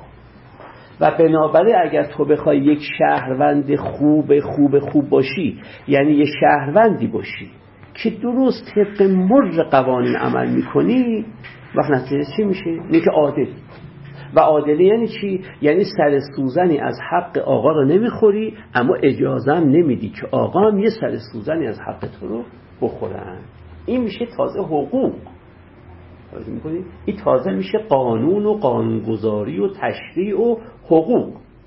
این تازه از من و شما دو تا آدم چی رو رسم کنه شهروند خوب. شهروند خوب یعنی کسی که درست بر مر قوانین کشوری زندگی می‌کنه که اگه این قوانین کشور قوانین کاملا عادلانه ای باشه وقت معنیش اینه که تو با این شهروند خوب بودن من سر سوزن حق ایشونو نمی‌خورم اما به ایشونم اجازه نمیدم سر سوزن حق منو بخورم این اخلاق نیست.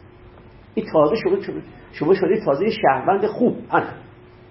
یعنی شهروندی که قوانین کشوری شده اجرا می‌کنه. البته با فرض اینکه قوانین همشون بر مر چی باشن؟ عدالت. اخلاقی بودن بالاتر از شهروند خوب بودن. از حقش میگذره. آها. اخلاقی بودن حقوق این بود که سر سوزنی من از حق آقا رو نمی‌خورم اجازم نمیدم آقا سر سوزنی از حق منو بخورم این میشه حقوق میشه قانون.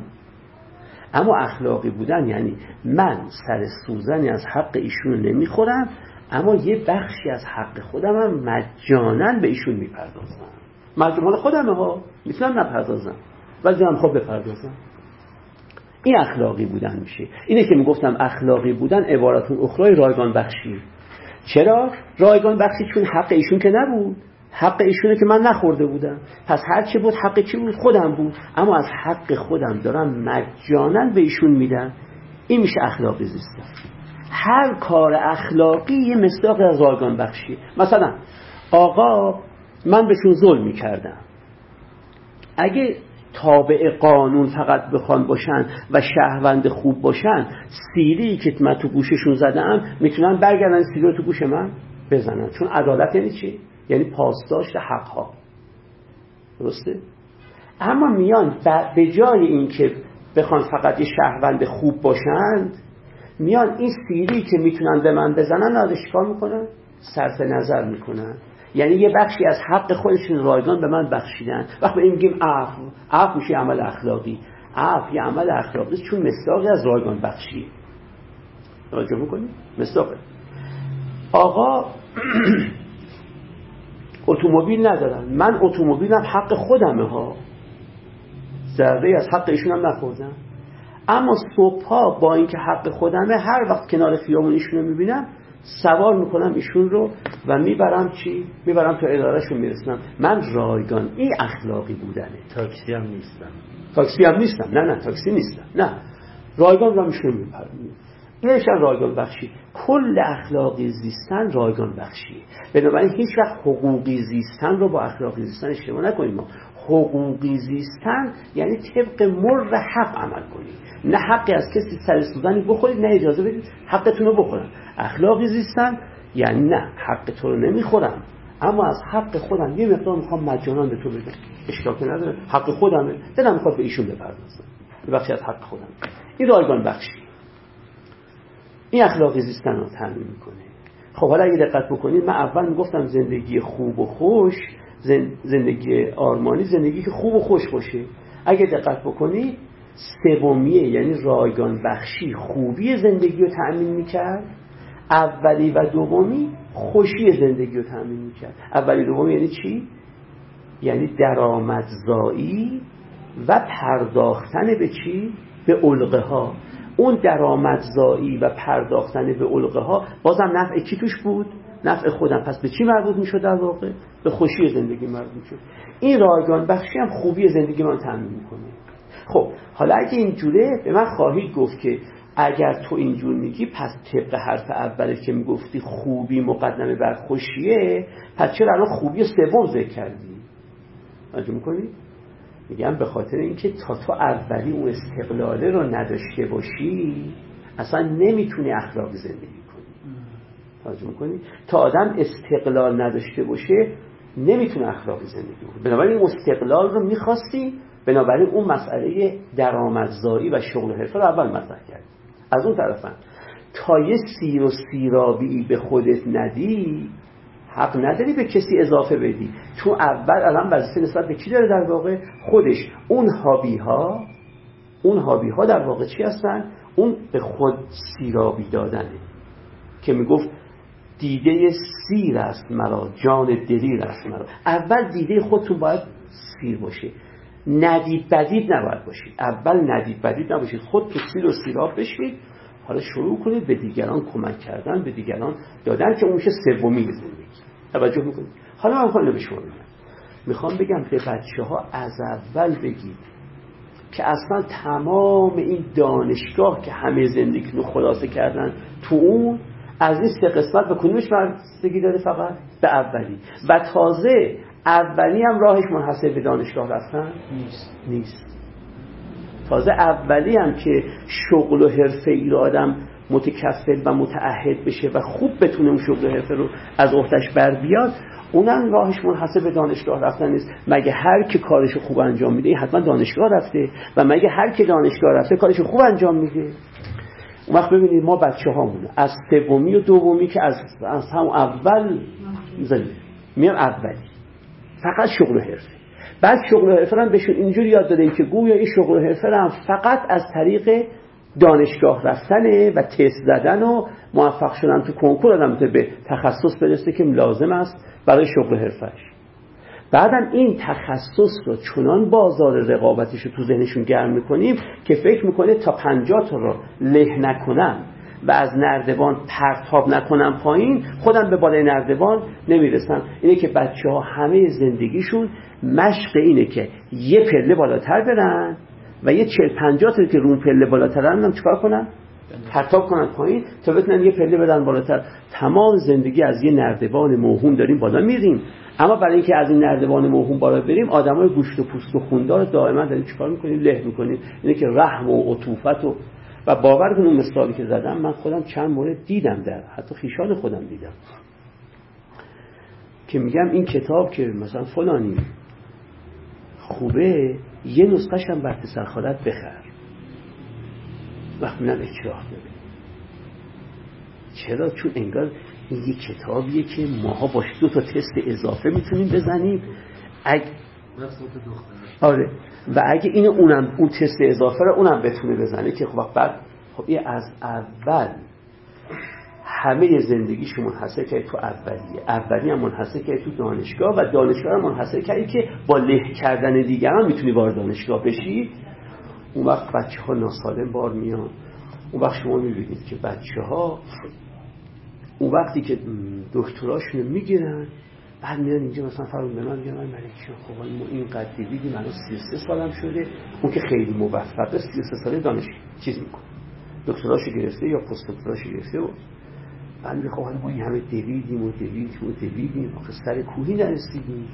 مجموع کنم آخه گفتن اگه دویدی سر کوهی می‌رسید من کدوم من تو قعر درزم هیچی ندارم تو زندگی. نه الفبای آداب معاشرت یاد گرفتم نه یه ذره اخلاق بلدم نه یک پاکیزه خویی و نرم خویی و با مسالمت با دیگران رفتار کردن. من حتی با همسر خودم نمی‌تونم خوب زندگی کنم. دیگه چه برسه با بچه های خودم. آخه ما گفتن دویدم و دویدم سر کوهی رسیدم. کدوم کوهی ما رسیدیم قعر درجه این دائما فکر می‌کنم از اون اردوان میریم بالا.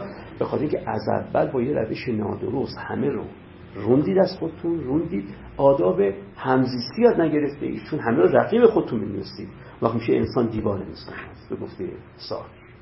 یا با تعبیر دیگرش انسان جهنم انسان هر انسان جهنم انسانیت چون وقتی بهش نگاه می‌کنم می‌بینم توی که آخرش بالقوه من می‌خوای از یه نعمتی چیکار کنی؟ محروم کنی.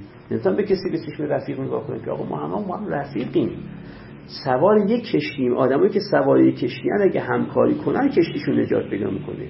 نه اینکه هر کدومشون بخواد یه تیکه کشتی رو مال خودش بدونه و بگه من فقط تعمیرات این یه تیکه کشتی رو می‌کنم و بقیه تیکه های کشتی اگه کنده شدن خراب شدن من کاری به اونا ندارم. خب این کشتی قرار میشه همه همون قرار میشه. وقت من اینو خواستم عرض بکنم که دوستان اینو خیلی بهش توجه بکنن و این با گفتن ما نمیشه. باید دانش آموز من باید ببینه که خود منم اینجوری هم به همون میزانی که می‌بینه. من این جمله حضرت پیامبر که نقل می‌کنن که پیامبر گفتن خیلی برای این جمله ارزشمنده که کون دعات الناس به غیر کن ای به اعمال می‌گفتن مردم رو دعوت بکنید. اما با زبان نه. با زبان تأثیری نداره.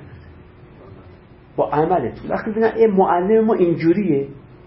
معلم ما اینجوریه که نمیگه من به جایی که برم موسیقی گوش کنم و لذت ببرم میرم دو ساعت تو دانشگاه آزاد درس میگم. اینم دو ساعتم دو ساعته اینم دو تا 25 هزار تومن می‌گیرم 50 هزار تومن. اگه این تو شما ببینن ترجمه می‌کنیم استادی که آقای کبود من می‌شناسن من اسم نمی‌برم.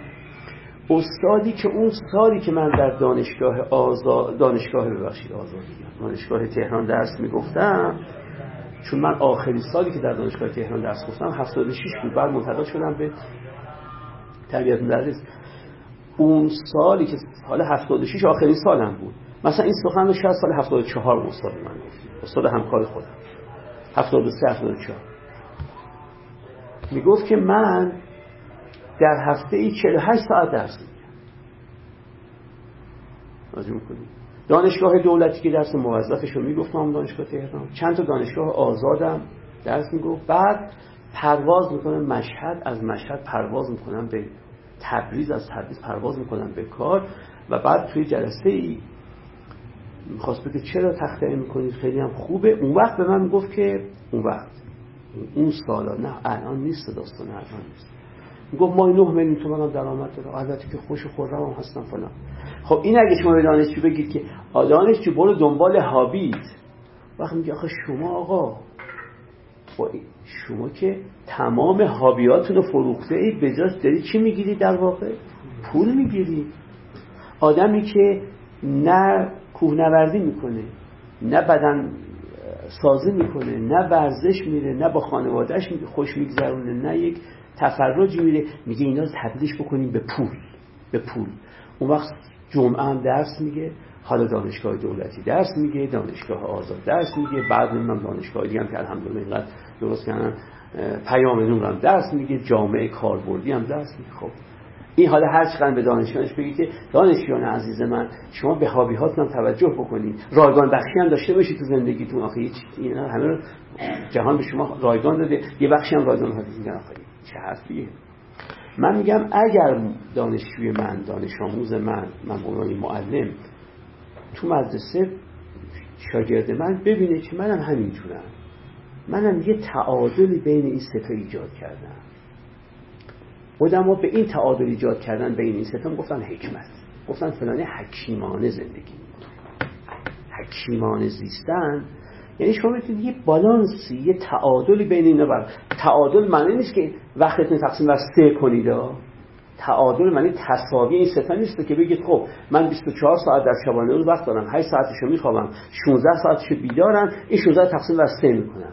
بالانس هر کسی متفاوته.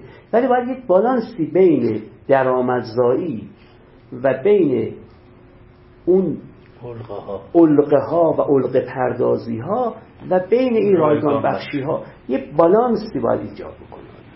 اگه این بالانس ایجاد بکنید بچهتون هم از اول یاد می‌گیره که به داد و فریادهای درونی خودش به گفته روانشناسان امروزی به کودک درون خودش بیعتنا نباشه.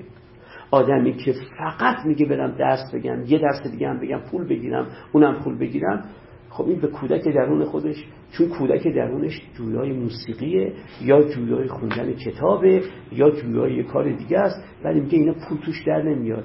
من از تفریحی هم که می‌تونم بکنم صرف نظر می‌کنم روزای جمعه میرم درس میگم. بالاخره روزی هر جمعه هم آدم 500 هزار تومن درآمد داشته باشه بهتره. خب این زندگی ناساله من میگم دوستان این کارو بکنن. و حالا ماحصل این حرفا که تا الان زدم دو تا نکته هست. نکته اولی که می‌خواستم بگم اینه تا می‌تونید فتیله تکیهتون به رژیم سیاسی حاکم بر کشورتون فتیلش رو پایین بکشید. بتونید یاد بگیریم که رژیم سیاسی حاکم بر جامعهمون بهترین رژیم سیاسیه. ممکنه فردا از بین بره. بدترین رژیم سیاسی هم هست ممکنه تا 300 سال دیگه بمونه. بنابراین ما زندگی خودمون رو بکنیم. ترجمه کنیم بگیم آقا اول بریم فلان اولی وجود نه ممکن اینه که به موازات توجه به علقه های زندگی به موازات اون ببخشید توجه به مسائل درد و رنج مردم و مسائل سیاسی در این حال بپردازید به این نکته. که من باید برای خودم یه زندگی خوب و خوشی تعمین بکنم. برای خودم و کسانی که زیر تاثیر من قرار می‌گیرن هر چی شما زندگی رو خوبتر و خوشتر بکنید بچهتون همسرتون شاگردانتون همسایگانتون خویشاوندانتون اونایی که بالاخره یه ذره از شما تاثیر پذیری دارن اونا هم زندگیشون خوش و خوبتر و خوشتر میشه. این نکته اولمه و نکته دوم این که خوبی و خوشی زندگی اینه که یه تعادلی بین این سه نوع کار تو زندگیتون برقرار کنید. این سه نوع کار رو بدون یه بالانسی بینش بر. همه چیز پول نیست که بخوای دومی و سومی رو هم فدای اولی بکنی. اصلا و ابدا توجه می‌کنید شما کم ثروتمندان جهانی نداشته ای که خودکشی کرد که کارشون به افسردگی کشیده که کارشون به جنون کشیده که به مواد مخدر رو روانگردان رو آوردن. به خاطر اینکه با اینکه ثروتمندترینن این یکی رو دیگه توش به اوج رسیدن. ولی دلشون راضی نبوده چون دل آدم دومی و سومی هم می‌خواد. آدم باید یه بالانسی بین این ستا برقرار کنه.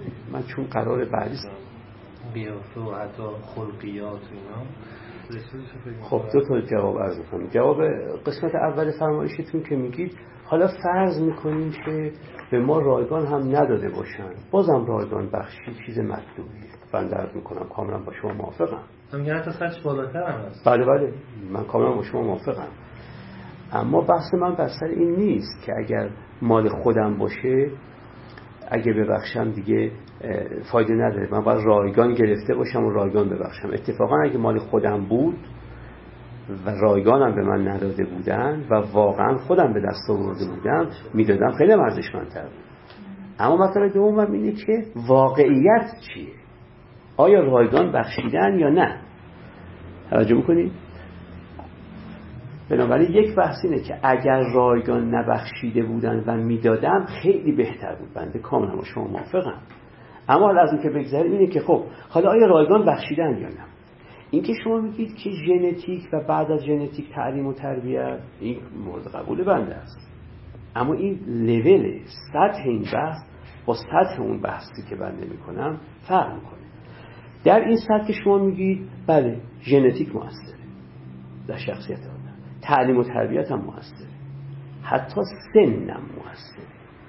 آدم 20 ساله با همون آدم در 50 سالگی فرق می‌کنه. یه چیزی اون وقت شادش می‌کرد حالا شادش نمی‌کنه. یه چیزی اون وقت اندوهگینش می‌کرد حالا اندوهگینش نمی‌کنه. اولش الان یه چیز دیگه شادش می‌کنه. یه چیز دیگه اندوهگینش می‌کنه. بنابراین سنم علاوه بر ژنتیک و علاوه بر تعلیم خود سنم فرق می‌کنه. این همه درسته. و من هیچ کنون منکر مطالب نیستم. و در تعلیم و تربیت هم شما می‌خواید یه چیز بدی رو از طرف بگیرید یه چیز خوب به جاش بنشونید اینم البته ممکن نیستم. کل ادویکیشن بر این مبناست. و اینم که میگم به شاگردانتون اینو القا بکنید پس یعنی قبول دارم که می‌تونید از شاگردانتون یه تصور غلط از زندگی رو بگیرید و یه تصور درستی رو بدید. این در این سطح کاملا درسته. اما در این سطح عمیقتر اینم که یک شاگردی زیر تأثیر شما قرار بگیره. و یه شاگردی زیر تاثیر تعلیم تربیت شما قرار نگیره این علتش چیه؟ فرض می‌کنم که شما یه معلمی جد و جهلتون برای شاگردانتون درست به یک اندازه است. اما چرا یک شاگردی تحت تاثیر آموزش های شما قرار می‌گیره و به راه درست میاد و مثلا شما موفق میشید حسد رو از درونش ریشهکن کنید؟ ولی همون حسد رو چرا از درون یه شخص دیگه نمی‌تونید ریشهکن بکنید؟ من دارم تو اون سطح عمیقتر میگم. وگرنه تو این سطح من با آزادی موافقم با اختیار موافقم که آدما مجبور نیستن به گفته شما در این سطح شده طرح و اختیار دارن و کسی پدر به بچهش میگه از این غذا به بچهش میگه هیچ که از این غذا نخورید ولی یکشون می‌خوره یکشون هم نمی‌خوره بنابراین معنیش انگار آزادی دارن که دیگه می‌تونن این بخوره می‌تونن نخوره اما میگم برید یه مثال عمیق‌تر. چرا اون یکی خورد و اون نخورد؟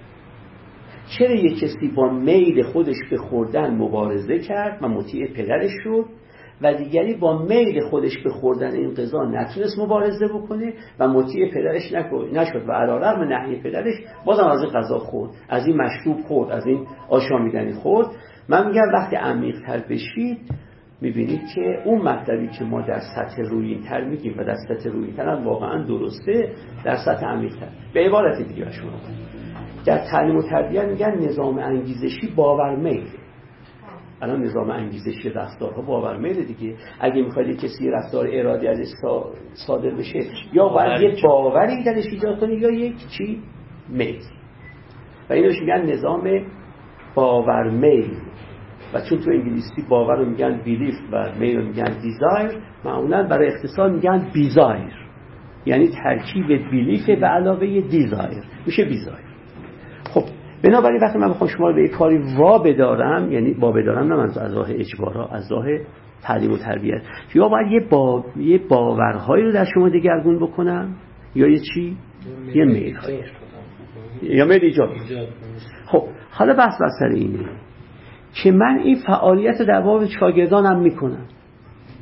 اما در بعضیشون موفق میشم اون باورها رو درشون تغییر بدم.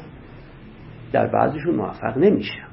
در بعضی موفق میشم یه میلی درشون پدید بیارم. در بعضی اون میل نمی‌تونم پدید بیارم. شما بالمعال چی فکر می‌کنید؟ فکر نمی‌کنید که بالمعال وقتی به عمق میریم بازم این که من کوتاه اومدم در یه ناحیه و در یه ناحیه موفق شدم این به خود من که بستگی نداره چون فرض بر که علت عمل واحدی انجام داد. پس تفاوت تو چی هست در واقع؟ تو معلول هاست یعنی تو قابل هاست. اینه که من همیشه گفتم ما در سطح روانشناختی اراده اراده آزاد رو میپذیریم اما در سطح و, و, و, هم تعلیم تربیت انجام میدیم. اما در سطح فلسفی من معتقدم بازم وقتی به اعماق فرو میریم ببینیم نه چیزی اون زیر وجود داره. می‌خوام بگم یک بحثی وجود داره در فلسفه به نام متافیزیک سطح ها یعنی سطح بحث رو ما سطح بحث رو فرمون متافیزیک سطح ها میگه گاهی وقتا توی یک سطح مطلب از یه قراره توی سطح دیگه مطلب از یه قرار دیگه است. مثلا اگه معلم فیزیک بچه ها بگه بچه هر چیزی یا جامد یا مایع یا گاز. درسته؟ خب درستم معلم فیزیک دوره راهنمایی یا دوره ابتدایی حتی به بچه ها میگه هر چیزی یا مایع یا گاز یا جامد حالا یه بچه پرسید که اتم یا نوترون یا الکترون یا پروتون یا پوزیترون یا مزون اینا مایع یا گازن یا جامدن؟ میگید این تقسیم بندی توی یه سطحی درست. اگه وارد دنیای ساب اتمیک شدی یعنی وارد زیر اتم دیگه الکترون و پروتون و نوترون و پوزیترون و مزون و اینا اینا نمایان نه جامدن نه گازن. میگیم مگه جسم نیستن؟ میگن چرا جسمن؟ ولی جسم تو یک ساحت یه تقسیم بندی نمایی ساده. حالا اگه بچه رفت تو جهان بینهای ریزها حالا برید تو جهان بینهای بزرگتر. بگه کهکشان راه شیری خانم مایع یا جامد یا گازه؟ باز نمی‌تونی جواب بدی. کهکشان راه شیری نه مایع نه جامد نه گازه. اینو بهش میگن رعایت متافیزیک سطح ها یعنی هر سطح و لولی تو بحث ممکنه یک متافیزیک برش حاکم باشه. حالا بنده در فرم... تایید فرمایش سرورم عرض می‌کنم که ما تو روانشناسی در لول روانشناسی کاملا به اختیار قائلیم. کاملا به اراده آزاد قائلیم و نگاهی تعلیم و تربیت و مؤثر می‌دونیم. اما وقتی میرید توی یک لول عمیق‌تر می‌دید تو این که اصلا چی میشه یه میلی در کسی پدید آمده یا و در دیگری پدید نیامده. یا یه باوری رو کسی تونست از شما باور کنه و یه کسی نتونست این باور رو شما بهش القا بکنید. و من در اون سطح متافیزیکی البته معتقدم که ما نمی‌تونیم اخلاق دینی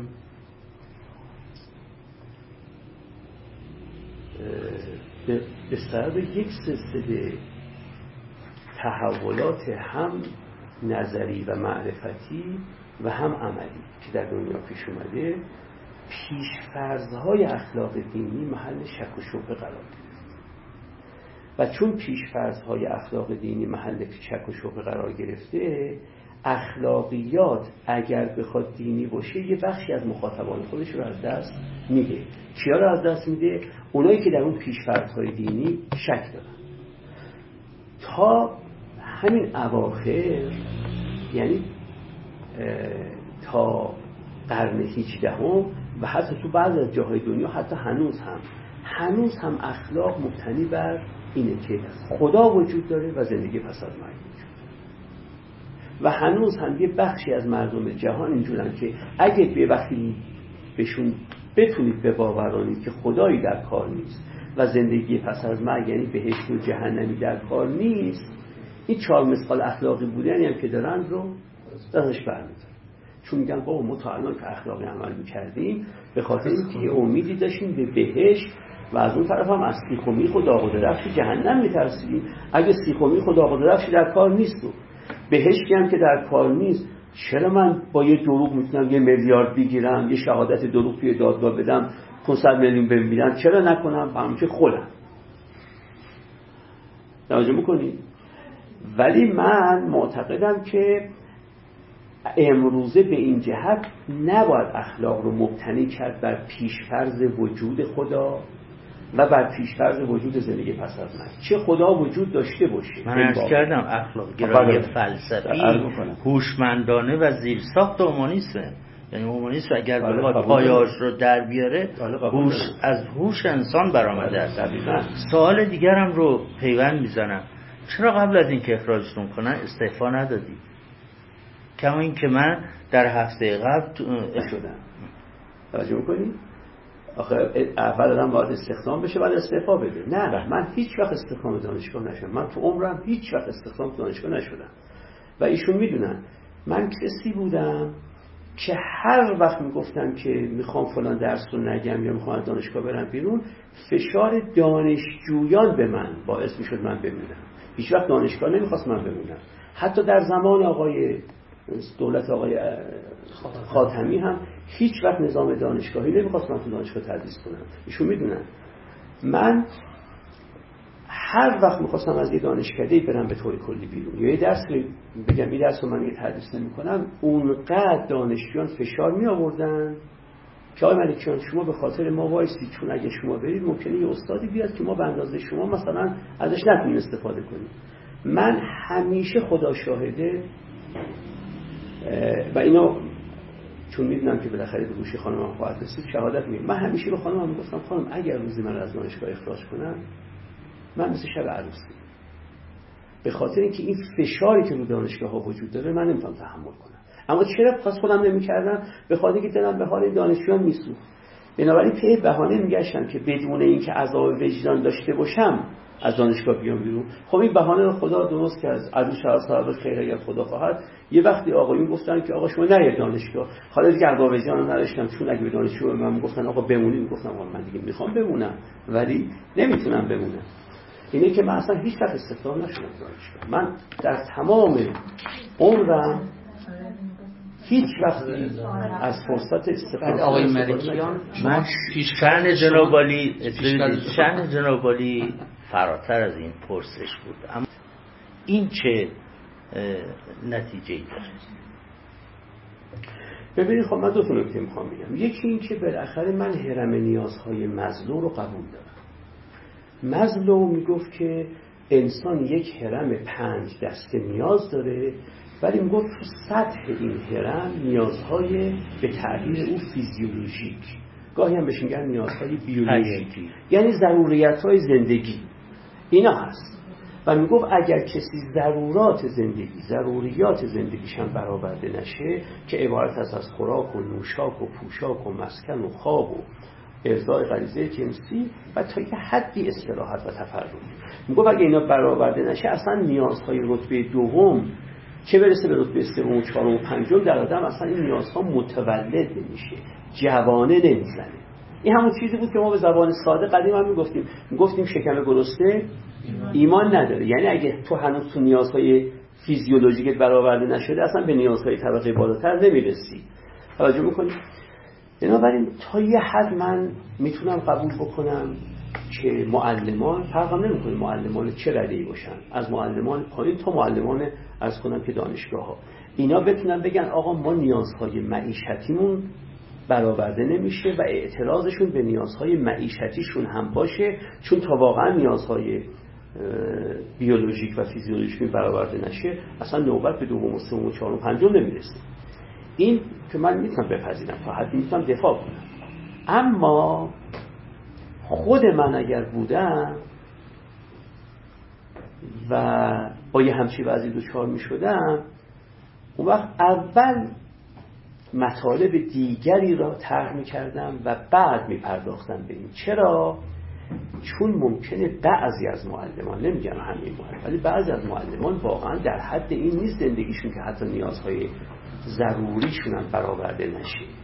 توجه می‌کنید همه معلمان که اینجور نیستن که دیگه به معنی دقیق کلمه به نان شبشون هم محتاج باشه توجه می‌کنید خب من میگم اگر اینجور باشه چون یه درصد قابل توجهی از معلمان دیگه تا این حد هم وضع مادیشون بد نیست چه خوبه که معلمان واقعا یه چیزهایی رو طرح بکنن که وقتی به گوش شاگردانشون می‌رسه شاگردان افتخار کنن که ما یه همچین معلمانی داریم. توجه می‌کنید خیلی